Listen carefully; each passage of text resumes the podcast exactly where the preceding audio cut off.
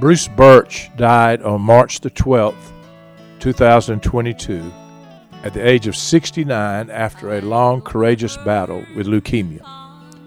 You may not recognize his name, but you will recognize the songs he wrote.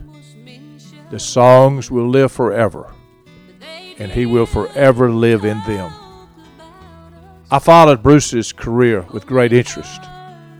I met Bruce Burch about 50 years ago in Athens, Georgia, the University of Georgia.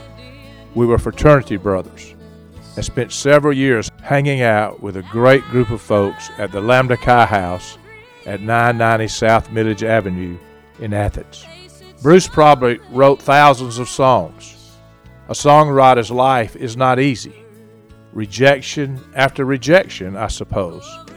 Most songs get turned down, but those that actually are cut and make it on an album make all the rejection worthwhile. Bruce wrote songs recorded by such artists as George Jones, Aaron Tippin, Faith Hill, Billy Joe Royal, the Oak Ridge Boys, Barbara Mandrell, John Anderson, Wayne Newton, T. Graham Brown, Reba McEntire, and the list goes on. In 1990, Bruce got his first number one hit called Rumor Has It that was co written by Vern Dant and Larry Shell. It released in 1990 by Reba McEntire. Just a couple of years later, he got his second number one hit entitled It's Your Call that he co wrote with Liz Hengber and Shauna Harrington. And there were many more songs you would recognize, like Wine into Water and The Last Resort recorded and released by T. Graham Brown. I Got It Honest by Aaron Tippin. And the last song he wrote that I predict you'll be hearing about in the future was called I Am a Song, released by T.G. Sheppard. As you know, lyrics in the country music world tell a story. Bruce's life was not easy, but his story is amazing and inspiring. Like the rest of us, there were ups and downs.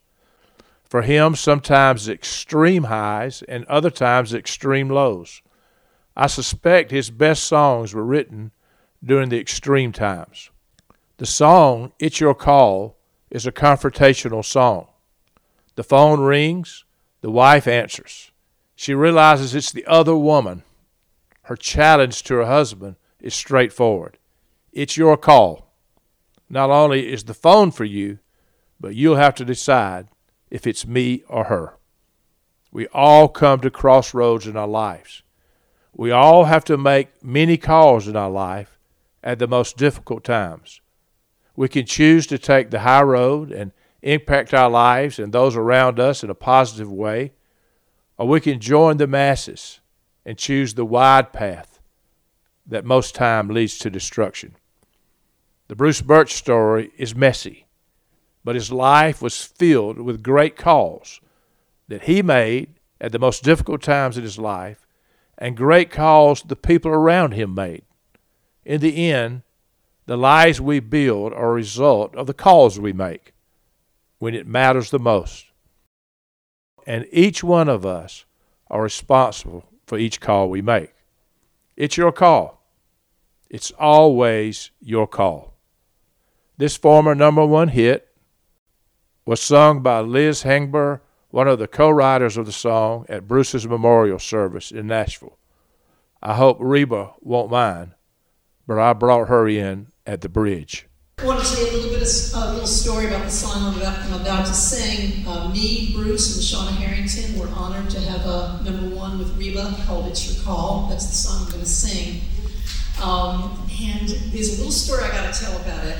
Uh, that just tells you the kind of lyricist he was. And uh, we were in the writing room, and It's Your Call is a song about the other woman calling the husband's house. And the wife, in this case Reba, is basically saying, her, her, me or her, you know, it's your call. So it's that confrontation song. And it was going good. We were writing a great song at Starstruck, and but we, we couldn't get the bridge.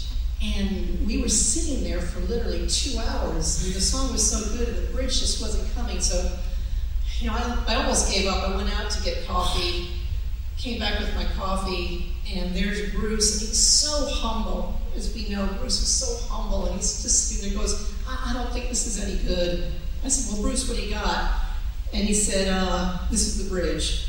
There's no easy way out this time, because I won't live this way. She called here to talk to you with a message I can't take. And when he said it, chills just went up and down my. He goes, "Do you think that's the line?" I said, "That is the line that's going to get this song cut," and uh, it was. Uh, so I'm going to sing it for you. I hope I can do it justice.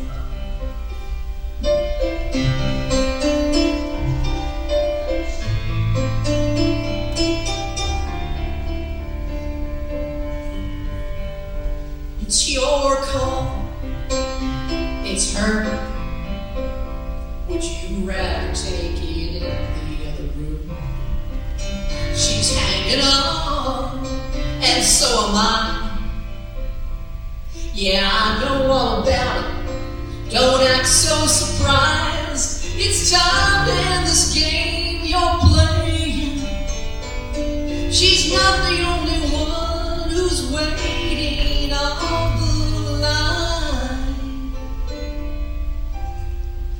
It's your call. It's up to you. And I won't try to stop you if you go. But if you stay, tell her goodbye. I can't take another minute. Can't stand another night. I'm wondering if I even matter. It's something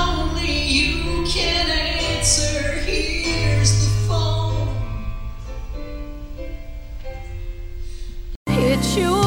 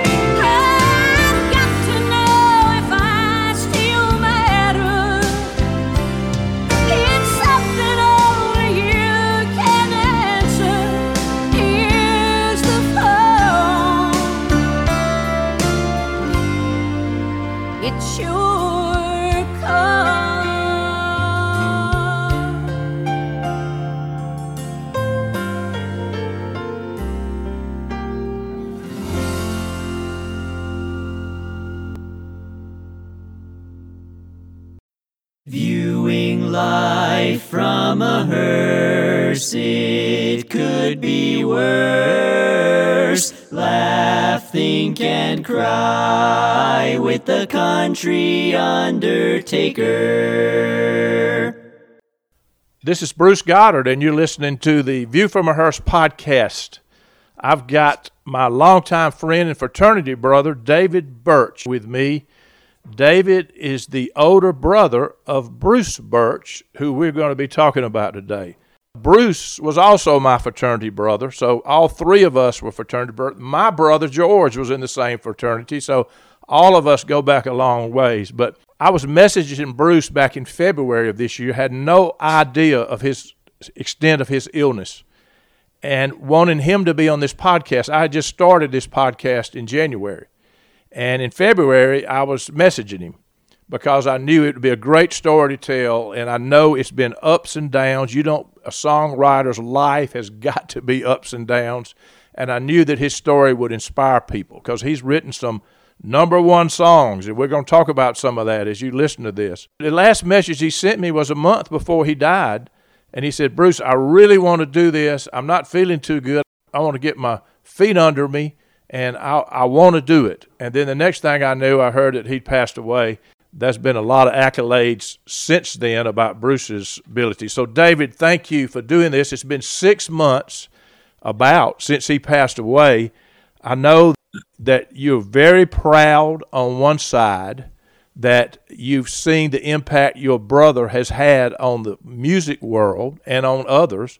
And on the other side, you're sad because you lost your very best friend in the world, your brother that was a year and a half younger that you grew up with. So I know even sitting on this show, you're having mixed emotions as even talking about all this, right?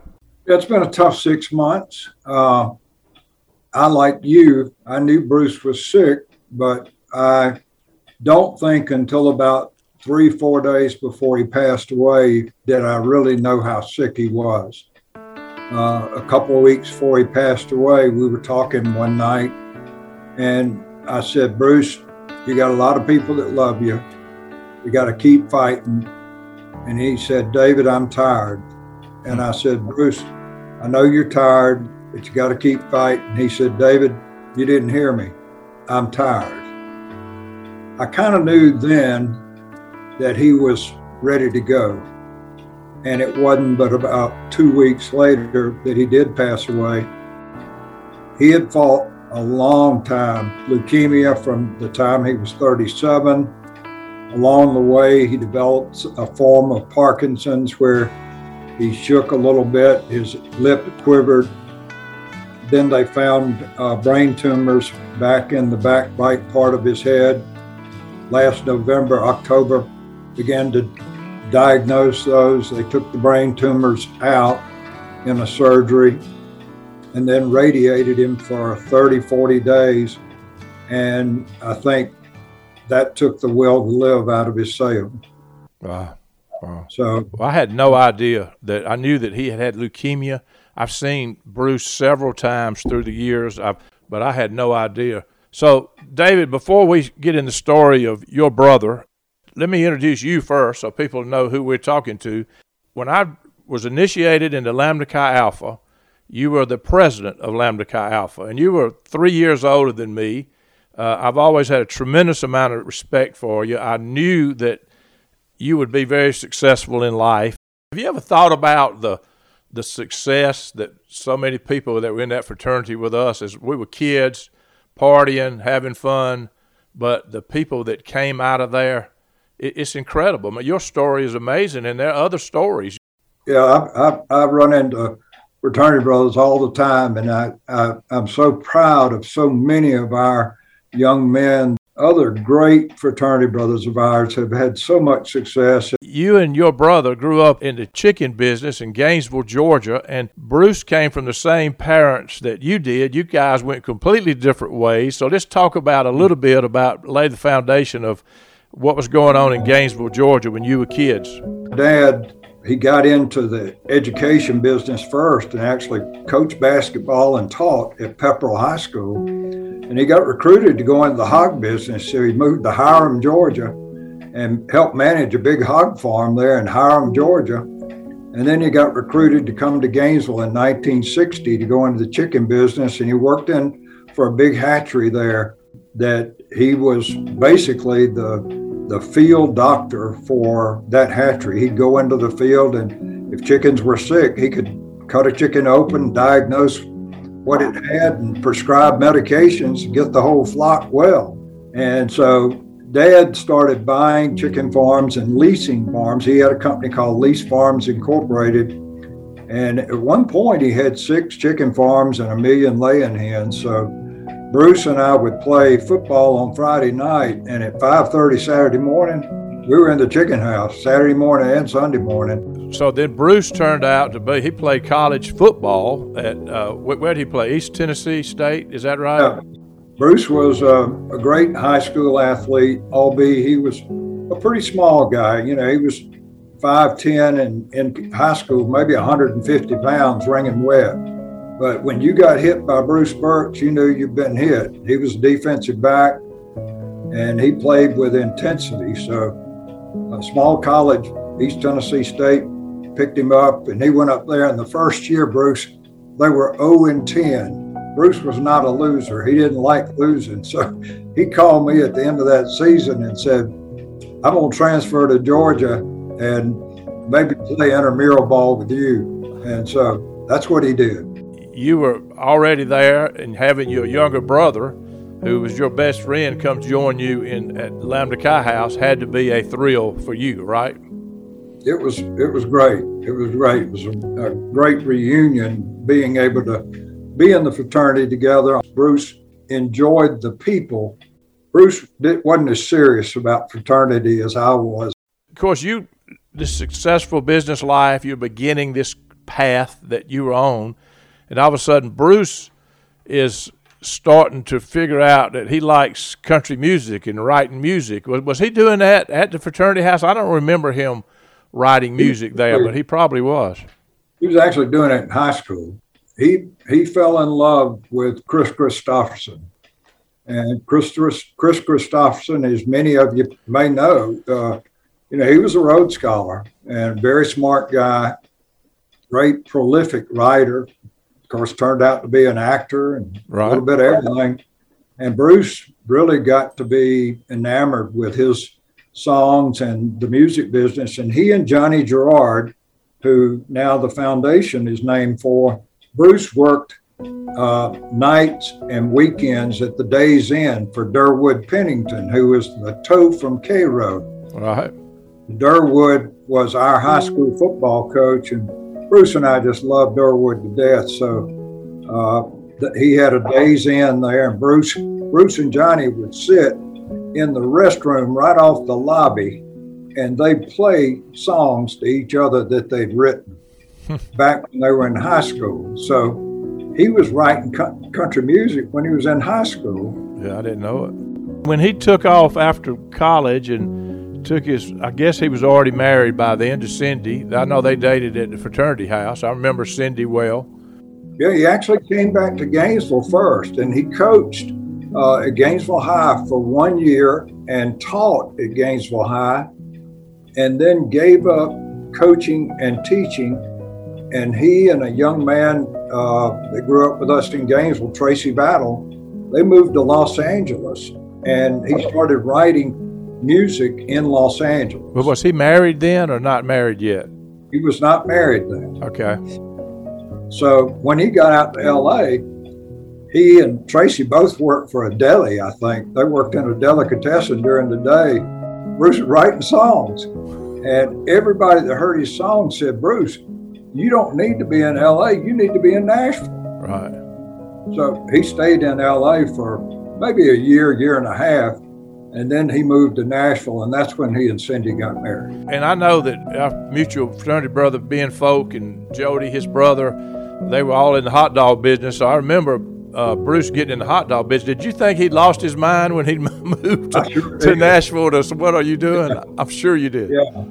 Jody Folk, uh, Benji's older brother, had a, I think he was in the insurance business up there, but he also had a hot dog shop called the Saucy Dog. And Bruce and Benji, I think, worked there at the Saucy Dog, and they were slinging chili on hot dogs. And it was down on Second Avenue, right downtown Nashville. What's funny though to me, uh, what's ironic is here you are, this you got this path, you're going down the business world, there's, and then you got Bruce. You came from the same people, and he's out here selling hot dogs or Yeah. being whatever he was doing to make enough money to pay the bills, so he could write music. And you had to think, my gosh, he's lost his mind.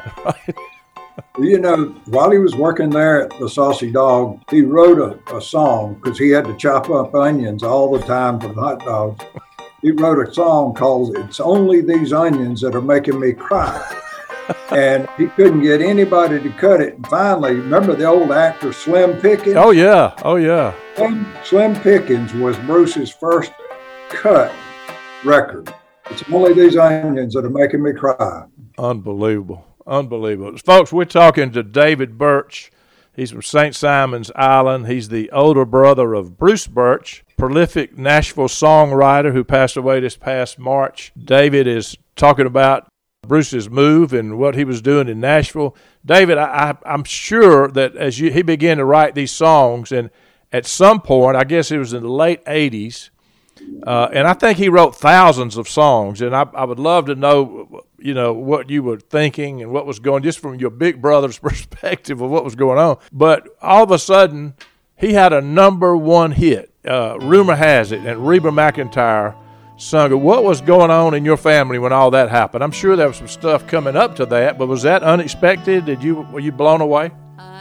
Well, Bruce had had a lot of success. You know, T. Graham Brown had cut a song that went to number two on the charts. Billy Joe Royal cut Out of Sight, but on my mind. Uh, T. Graham Brown did one called The Last Resort. Barbara Mandrell uh, cuts a song that did real well. So he was beginning to have a lot of success with, you know, getting songs cut. Uh, Bruce didn't own his own publishing. He had somebody else publishing. And, you know, you make money three ways in the music business uh, either publishing royalties, writers' royalties, or artist royalties.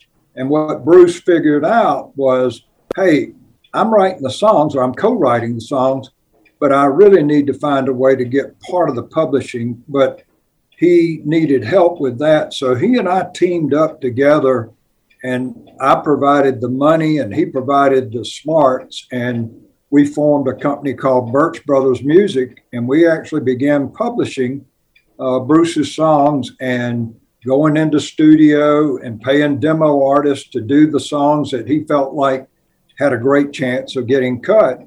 And that's how he got the cut with Reba. He he had an artist that sounded very much like Reba go in studio, cut that song, and then he knew enough people to get the song to Reba's manager. And that's how he got that cut. Wow. And so, what was everybody's reaction when that, that song hit number one? It had Oh. to be unbelievable. It was it was unbel- it was life changing for Bruce. Yeah, he was now. He was on award shows. You'd see him on TV, and yeah. Yeah, and Cindy, and you know, uh, they would invite Bruce to come to the American Society of Country Associated Professionals, called ASCAP. They would invite him to the Broadcast Music Industry BMI Awards, and he would go. And I remember he invited me and Terry one time, and we went to the I, I think it was the BMI Awards, and we're standing in line with Bruce and Cindy walking in, and I look around behind me, and Vince Gill is standing right behind me with those steel blue eyes. And I punched Terry. She looked around and she liked to drop it right there. but, I mean, we were around all these famous country music stars, and I actually got to meet Reba at that uh, that evening. Now, so this is the thing that that I talk about a lot is to win you got to be willing to lose. And and and you know, Bruce had taken major chances, all this up and downs of music and he, he couldn't be good on the marriage. I mean, it, it just that you, I think everybody understands when you're a writer of music, probably 90% or 95% of the stuff you turn in, you get rejected. So you Yep. got to be able to to have tough skin. But he was willing to take chances, and somehow he made a decision in life. I want to do this, and he did it. He went after it, and you got to tip your hat to him, you know, for what he did. Bruce had a quality that if he loved something, he pursued it until every door was shut in his face. And he did that with football, he did that with the music business, he did that with so many things in his life. And know, he just, he had persistence at everything he did. And I really attribute the, the fact that he never was willing to give up to the success he had in the music business with those number one hits and the numerous cuts that he got. Yeah, I mean, you think about the persistence and the ter- determination he had to have, and and most people, as you know, quit when the victory is right through the next door. how, many, right. how many times Right. have you seen that? And and you know that was his dream, and to all of a sudden have a number one hit, and then there was so many songs. I mean, that rumor has it is a great song. It's your call that uh, Reba did also is is a really to me it's almost a theme of Bruce's life. What happened with that song? I mean, that was another incredible song. It it really happened right after the first song. He he was on a roll, and Reba liked him, and uh, Reba cut more than two of his songs.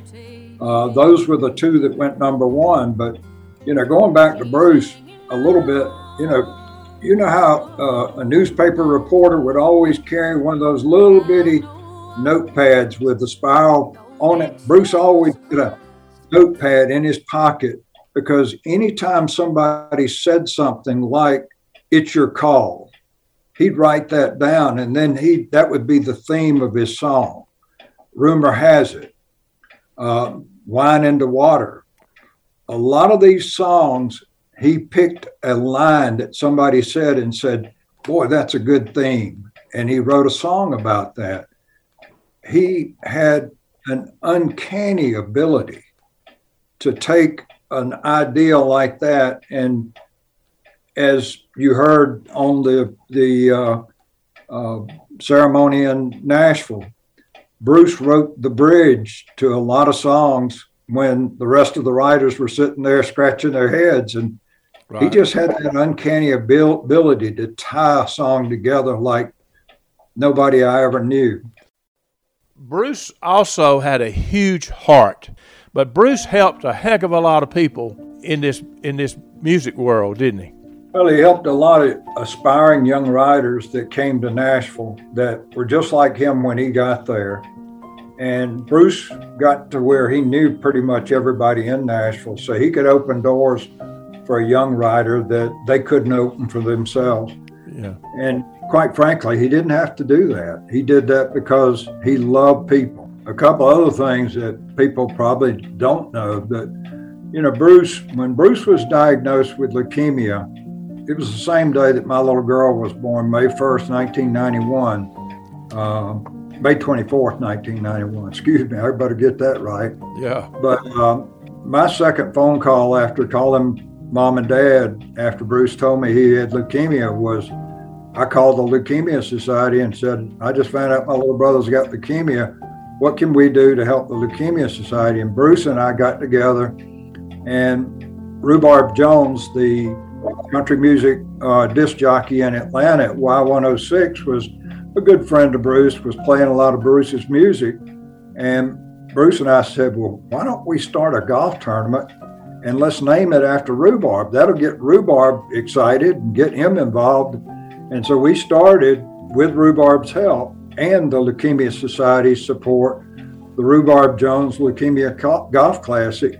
And that thing blossomed from a little bitty tournament that we used to have at a, at a golf course up in Marietta to a huge golf tournament that was on two courses at the Golf Club of Georgia, with Charlie Daniels being the prime entertainment at the end of the night.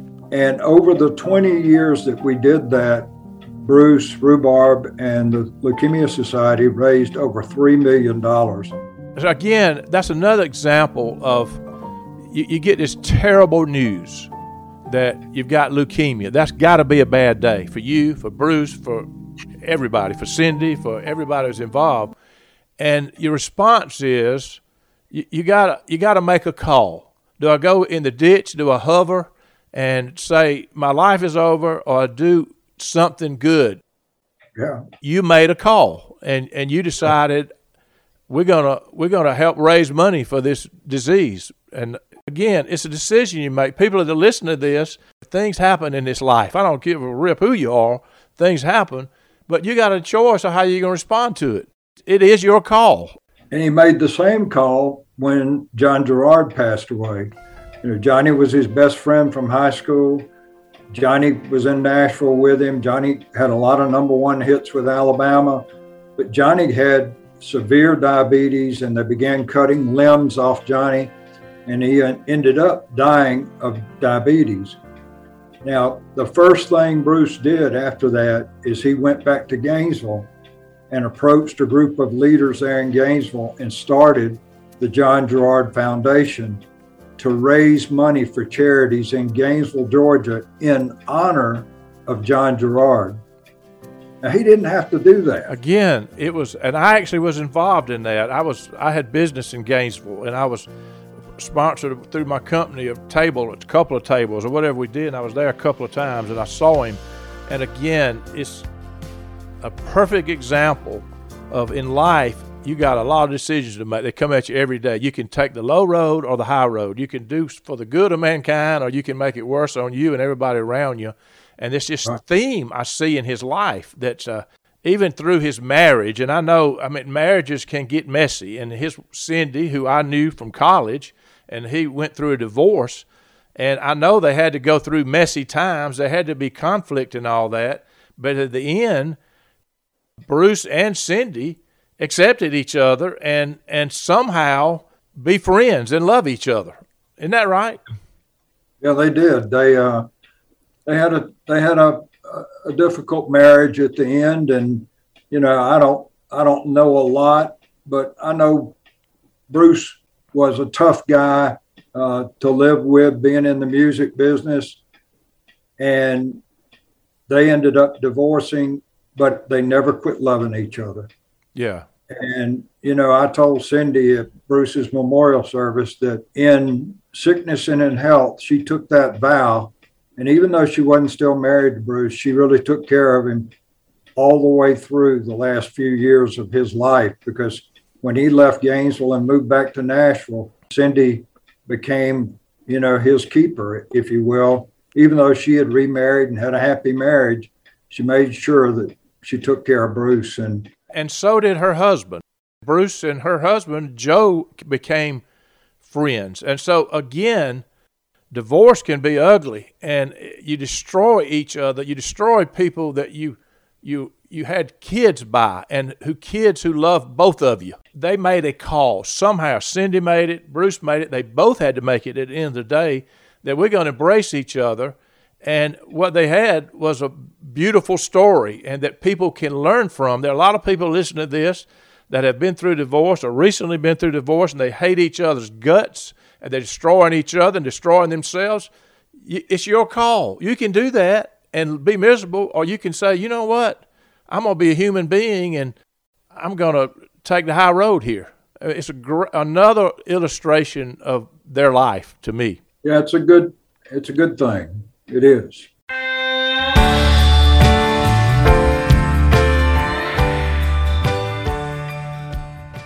You know, we met at Georgia. We ultimately got married. He decided he was going to be a songwriter, and we headed to Nashville. As you can tell from just listening to the celebration of life, how difficult, and you and I have talked about this too, how difficult it is to be successful as a songwriter. It, I mean, I don't even know what the odds would be, but you know, if you go in any restaurant in Nashville and you have any conversation with a waiter or waitress, and you're like, "What are you doing in Nashville?" They're like, "Oh."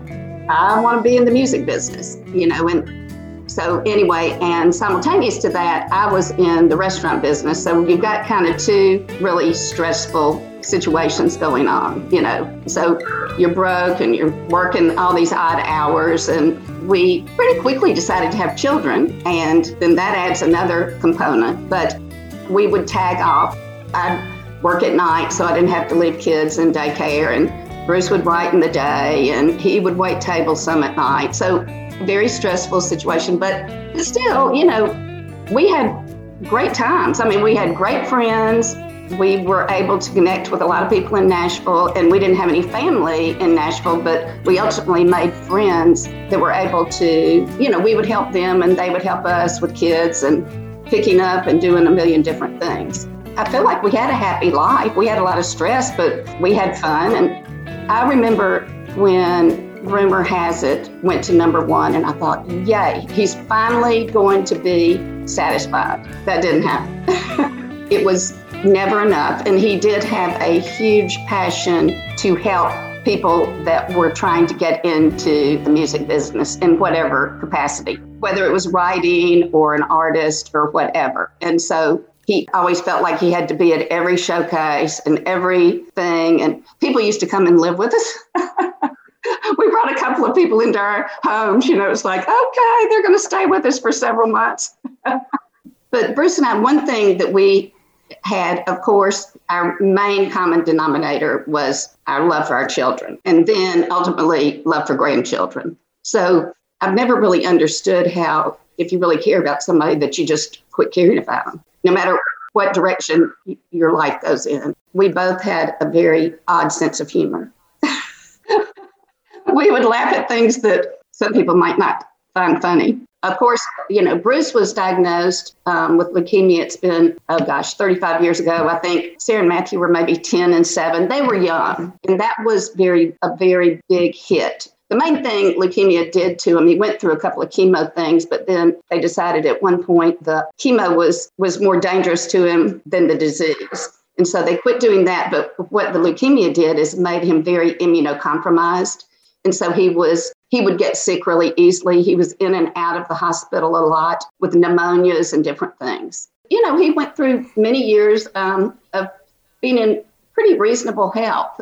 I think the main thing maybe that happened, he was very determined to do this program at the University of Georgia, start the business program. And I remember he would be upstairs on this little bitty computer. Computers were just coming into being, and he would type up these proposals and then he ultimately did that. So he was going to Athens. I was staying in Nashville. You know, it, we just went our separate ways.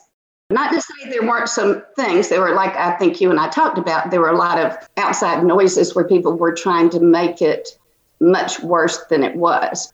You married a wonderful man and you, you have a wonderful marriage.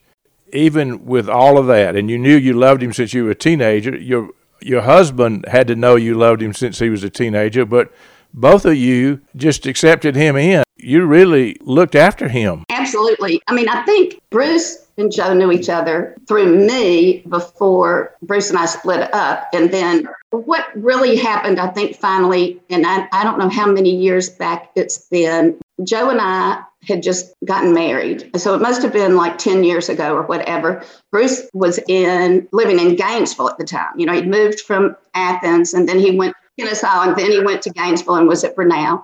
And he got very sick with pneumonia and was hospitalized in Gainesville.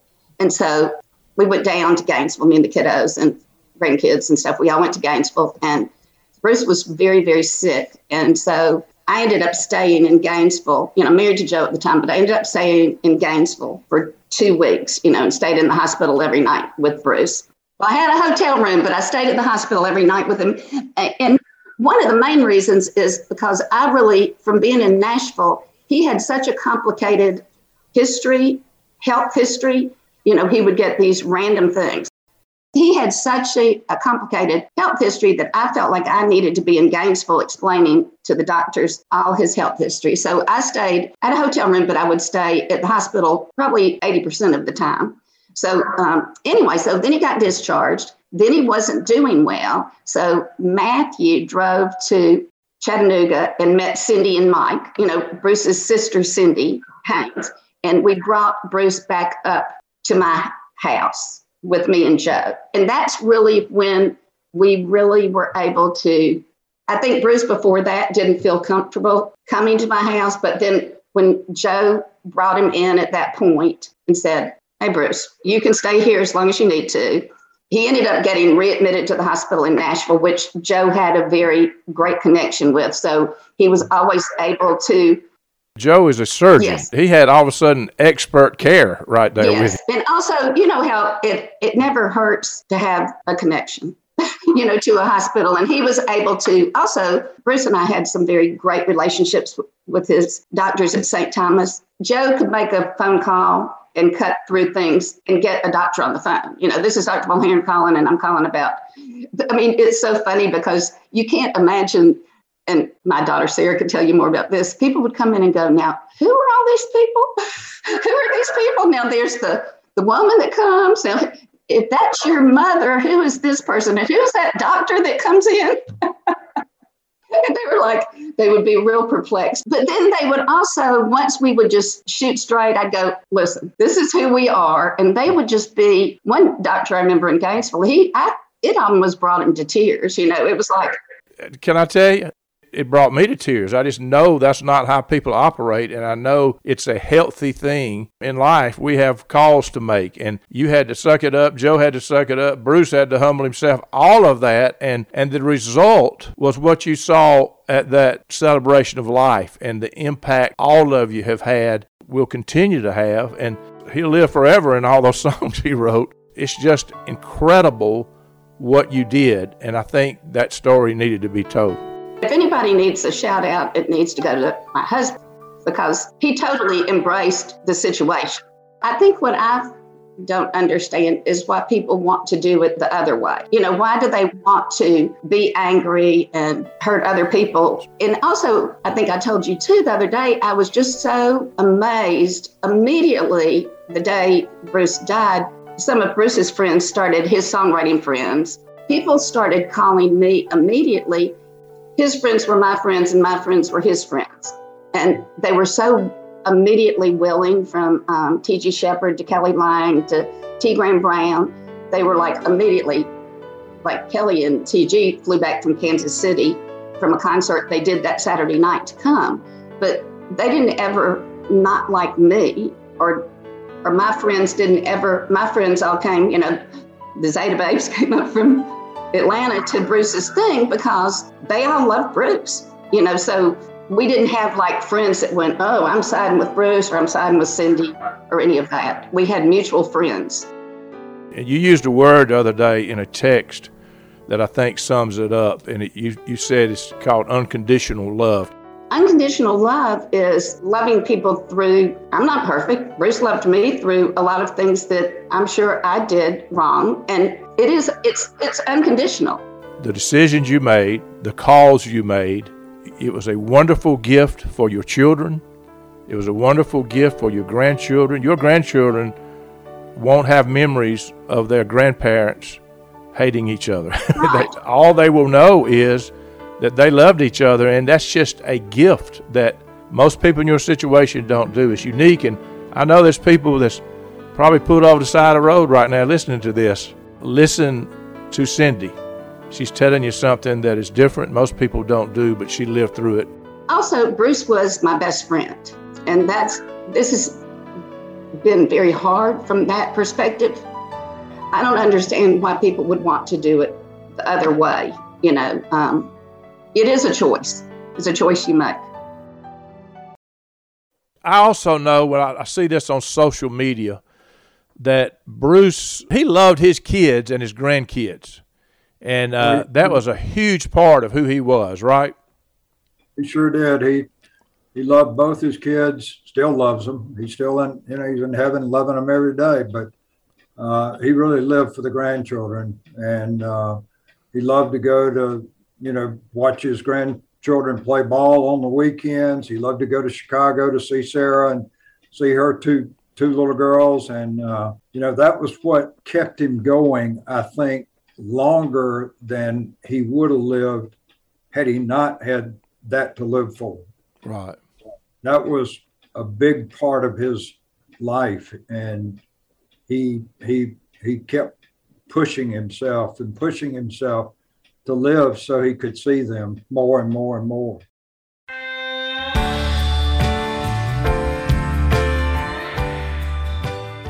So I've got Matthew Burch here, and this is Bruce's one and only son. Matt, what was it like being Bruce Burch's son? Well, Bruce, it was it was pretty great. I will say, you know, he uh, he was a great dad, and he was he was always there for me. You know, um, you know, as a kid, I saw firsthand his his diligence and how how someone can chase their dreams and and pursue their dreams and and reach their dreams and and still want to reach further and further. You know, I I my, I'm also a writer, so just growing up and and seeing him, you know, in the living room every day, just putting pen to paper with his best friends, I was like, that looks like a a career that it's pretty good. And so I've, I've followed in his footsteps in a way. I'm not, I don't write, uh, I don't write songs, but uh, I, I've definitely made a career out of out of my writing. As you probably know, I have been in the funeral business big time all my life, and I've read more obituaries than you can shake a stick at. What you wrote about your dad was the best I, I have ever read. It was absolutely nice. incredible. You're, You're nice. gifted. Uh, you get that creative gene, I know, from your dad. I got it honest. And I think that's your favorite song that he ever wrote, right? Yeah. It is. It's my favorite one, and and it's been at like so many key moments of my life. You know, it um, it was the first song that my mom and I danced to at my wedding. My wife ended up singing singing it at my dad's celebration of life here in Nashville, and you know, it's just a song that whenever we put it on in my house, you know, I have two sons, and you know, a lot of times my dad would be here, and we would all play it. My kids would be dancing, and you know, we would just be all singing along, and it just you know, I think it was just such a perfect encapsulation of of him. You know, he put himself into that song. You know, he got it honest. He didn't have connections in Nashville that could just get him into the business. He, you know, as as you probably know, he he worked a lot of odd jobs, you know, at a hot dog stand, waiting tables, hotels. It's it's so cool to be able to put on his old songs and just feel him in those songs. You know, he's got this everlasting legacy that you know I can pass down to my kids and they can pass down to their kids. And you know I mean music is just the universal language and it can it, it can be emotional I'll admit. He just poured himself into into the music. And you know I think that's such a beautiful thing that you know we have all all these things that he left. And you know I think the great thing for me was like he he was in Nashville. He grew, he he was able to see my boys grow up. He was able to see me become a man and you know have a you know get married and and you know get my life together and like have just you know he was able to see all that and you know when he died it obviously was was very devastating and you know we we miss him so much but you know it's great that our relationship we knew how we felt about each other you know and i think that's so hard for because a lot of times you don't get a chance to to have those types of relationships where you've you've said everything to each other. You know that you you know you're always kind of like have regrets. And i feel like my dad and i didn't have those regrets in our in our relationship. And we, we he was just such a good a good dad and a you know such a good grandfather to my kids and to my sister's kids. One of the things that impressed me about your family is you know your mom and dad went through a divorce hmm I don't know what how old you were when that happened. How old were you? i was i was at uga yeah so i was in college yeah But and I'm sure you know divorces can be ugly, but they continued always loved each other. And this her husband Joe, and just the the high road they took, and not only for for them for Cindy and Joe to embrace Bruce and Joe to allow Cindy to embrace Bruce. I mean, it's it's different. And but but Bruce had to humble Yeah. himself to go be embraced. And and those are those are the kind of things that I talk mm-hmm. about. A lot of people listening to this, grown kids that have seen their parents hate each other's guts. And and you got to see a marriage that went wrong, but you got to see and your grandkids got to see them continue to love each other and they looking after him to the day he died. It's isn't it a beautiful thing? It really is. You know, I joked about it in in the obituary obituary about writing a sitcom about it because it is just you know we we realized just how funny it was and how incredible it was. You know, and you know it's a, it is definitely a testament to all three of them. You know that they were able to have that relationship and you know be there for each other. You know, my dad had so many health issues over the years and you know, if it weren't for my mom and Joe, I don't think he would have made it as long as he did because, you know, Joe was one of the best surgeons in the country and was able to get him great care.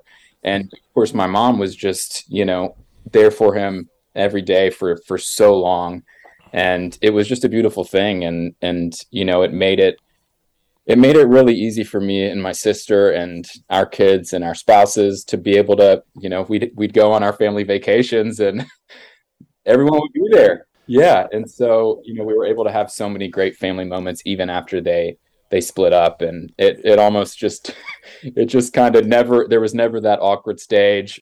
And what it's called, your mama used the word in a text the other day to me. It's called unconditional love. That's what they would do, and they were loving each other, not based on whether they did it right or wrong. It was just, you're the mother of my children, you're the father of my children. I've loved you since I was a teenager, Yep.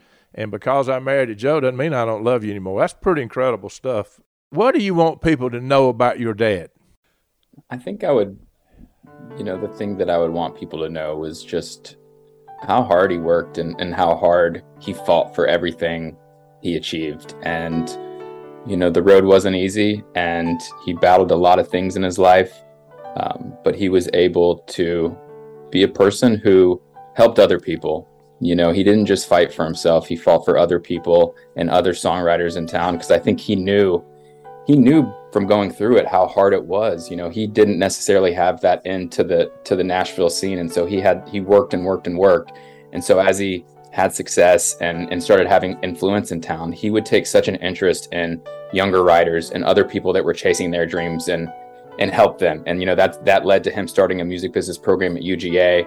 And he just and he ended up doing going to Kennesaw State and doing it and Brenau. So he was able to make this incredible impact in the world just by helping people and getting behind people and believing in people. And you know, I think that's just such a, a great lesson for for all of us as humans to, you know, believe in people and to help them reach their full potential. Cause I think he did that for so many people out there that that came across him he's one of those people where it's like it seems like everyone's their best friend, you know, and it's cool, you know, when you when you find people in your life like that, and to have him as a dad, you know, um, I'm a little bit more introverted, and I'm looking at you. I'm listening to you talk. He and Cindy have done well. I can tell you that in raising you. You got it honest too. I can tell you that. I think so. I So you're about to hear I Got It Honest. It will be sung by Dana Burch, Matthew's wife, and Bruce Burch's daughter in law. This song was co written by Bruce Birch, Aaron Tippin, and Marcus Franklin Johnson.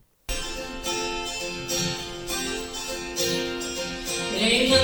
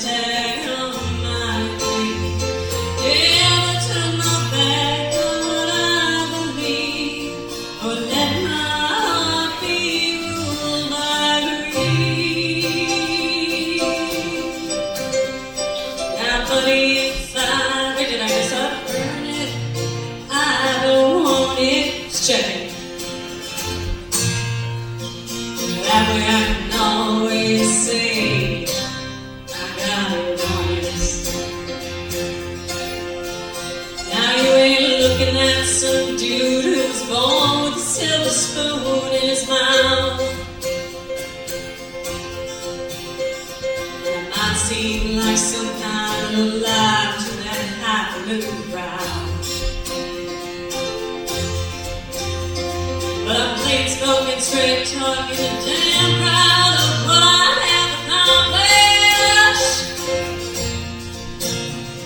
Some folks appreciate that, some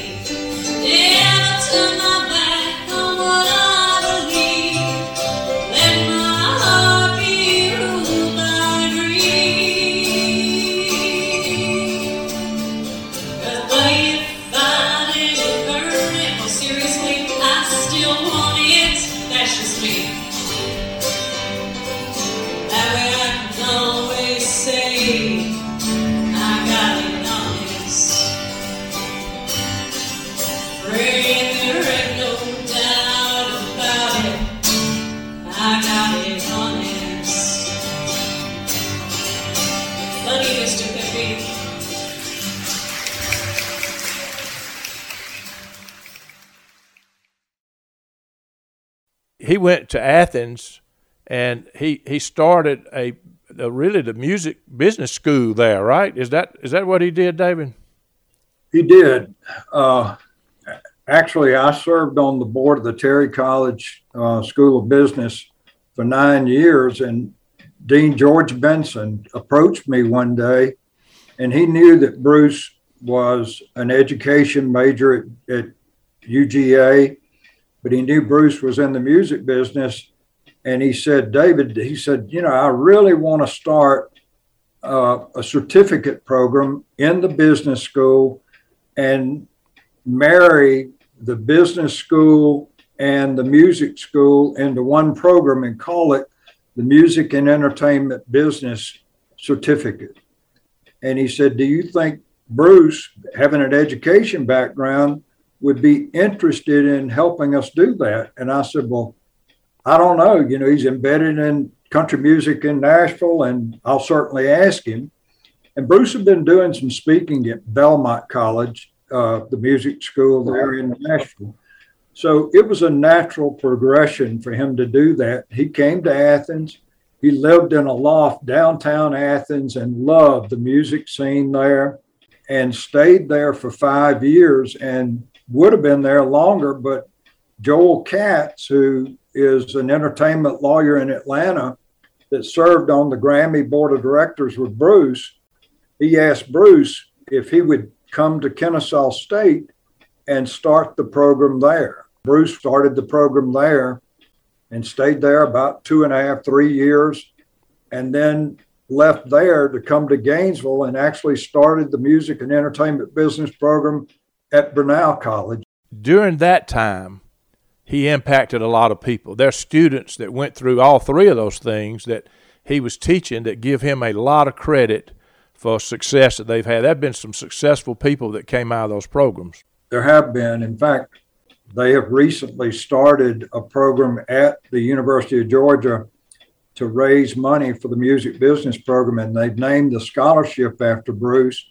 And one of Bruce's students that he helped get her start in the business has made a very substantial gift to that uh, fund to help kick it off. I know you have to have a lot of pride for for the people he's impacted. You have seen that probably more than you imagine since he died and all the accolades he's getting on social media and the, what people thought of him, how big his heart was. He was an imperfect human being. But the reality is, you don't have to be perfect in this life to impact people. Thank God you don't have to be because if we none of us would impact a soul if we had to be. It's not about us, it's about what God's plan is for us. One of the songs I heard that I, I had never heard it on that memorial service was I'm a Song.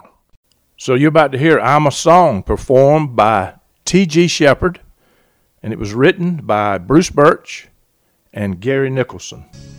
I can make you cry, make you laugh, make you pray, make you dance.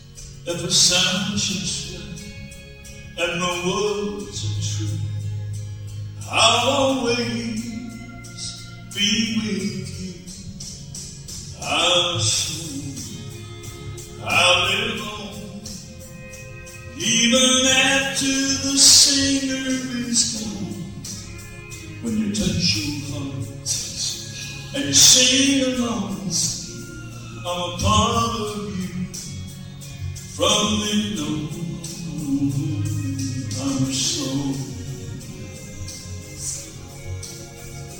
I'll be there when you fall in love. If it falls apart, I'll lift you up. When your baby's born, I'm a love. I'm amazing grace when the loved one dies. I'm song I live on. Even after the singer is gone, if I touch your heart and you sing along, I'm a part of you from window time soul. I'm a soul.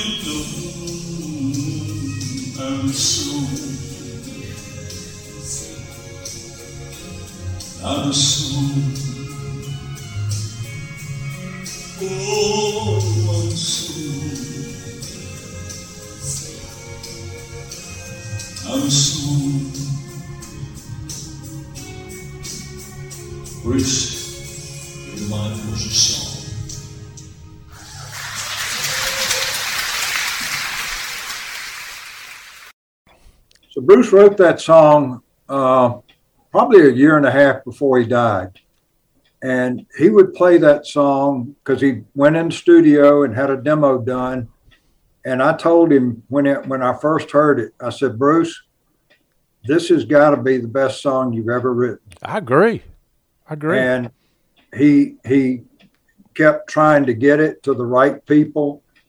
Uh, it's been cut several times.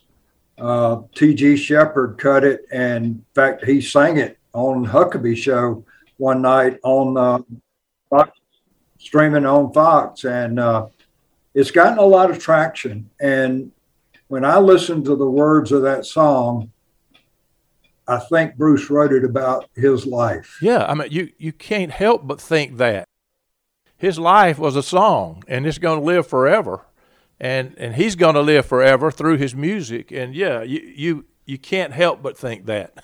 it's very emotional. It's emotional for me to hear that song, knowing that when they were singing it there, that he had passed away. I mean, that's that was an incredible moment in that whole memorial service. It's a wonderful song. To me, to me, that song is the best song he ever wrote. And of course, the other song that I always loved is one that T. Graham Brown did called Turn the Wine to Water. So this is T. Graham Brown himself singing "Wine into Water" at Bruce's celebration of life in Nashville. This song was written by T. Graham Brown, Bruce Burch, and Ted Hewitt. Bruce is the guy that brought the idea, man. And, uh, what can you say? You've heard a multitude of prayers on my behalf. And I pray one more, it's not too much to ask. I've tried to fight this battle by myself. But it's a war that I can't win without your help. Tonight I'm low as any man. I'm down I can't fall much farther. And once upon a time you turned the water into wine. And now my knees I'm turning to you, Father. Could you help me turn the wine back into water?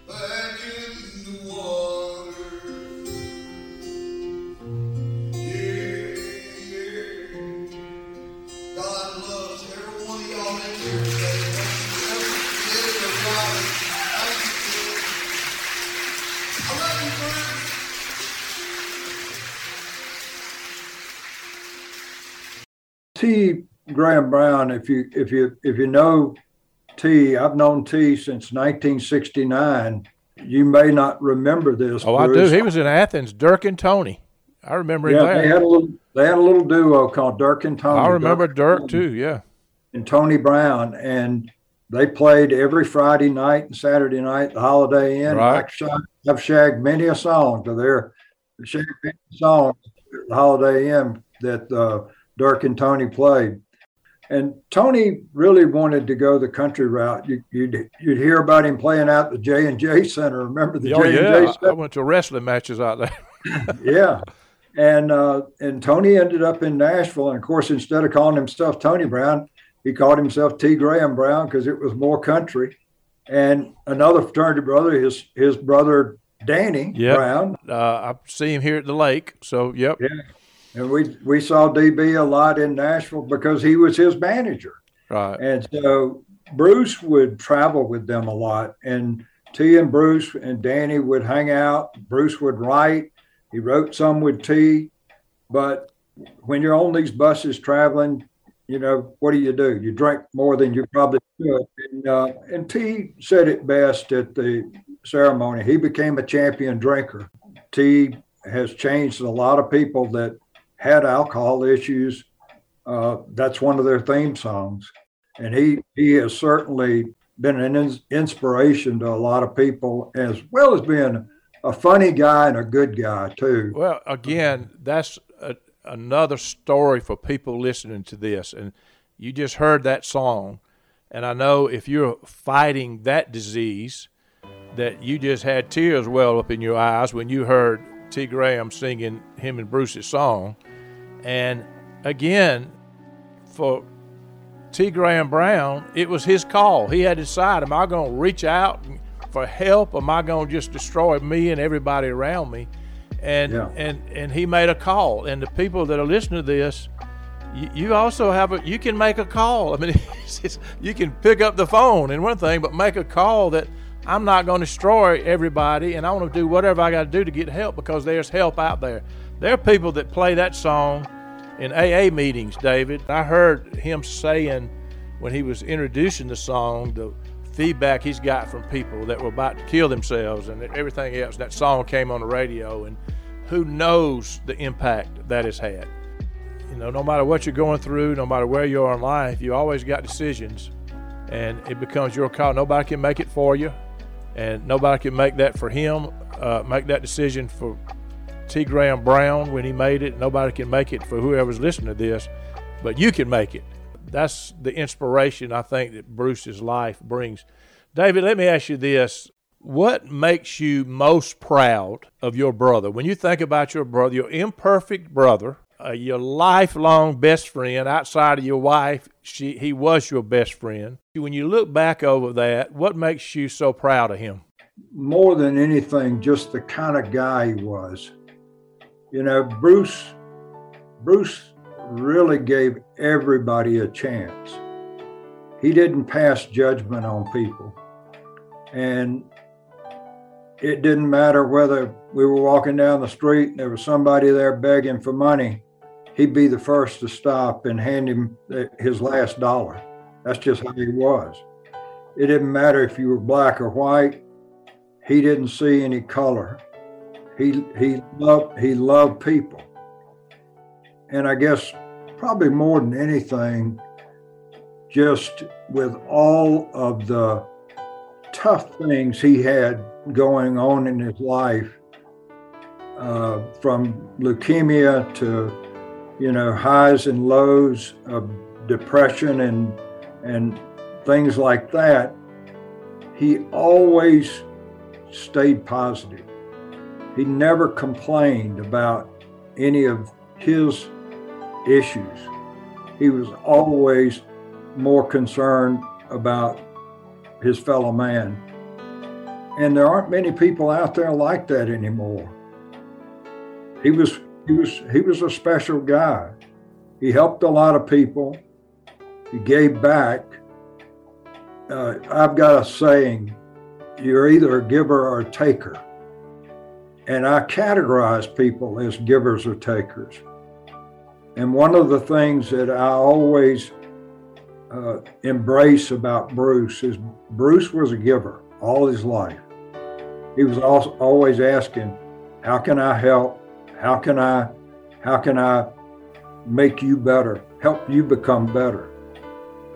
And he did that with me all the time because Lord knows uh, when it comes to judging people, I'm I'm at the wrong end of the stick sometimes. And Bruce would always tell me, he said, David, you're a better man than that. And I'd always look back and say, you know, you're right.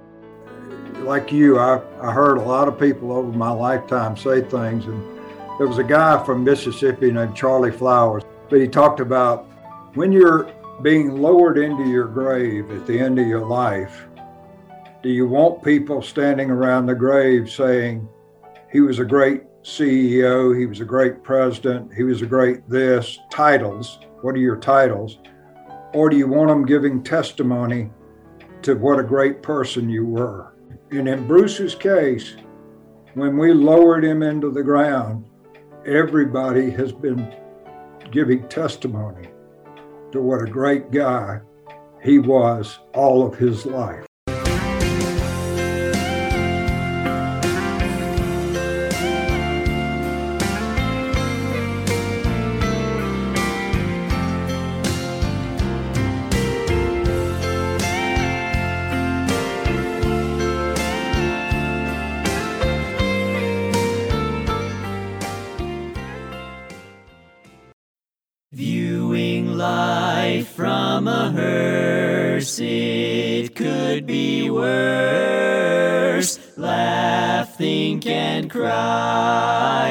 The country undertaker.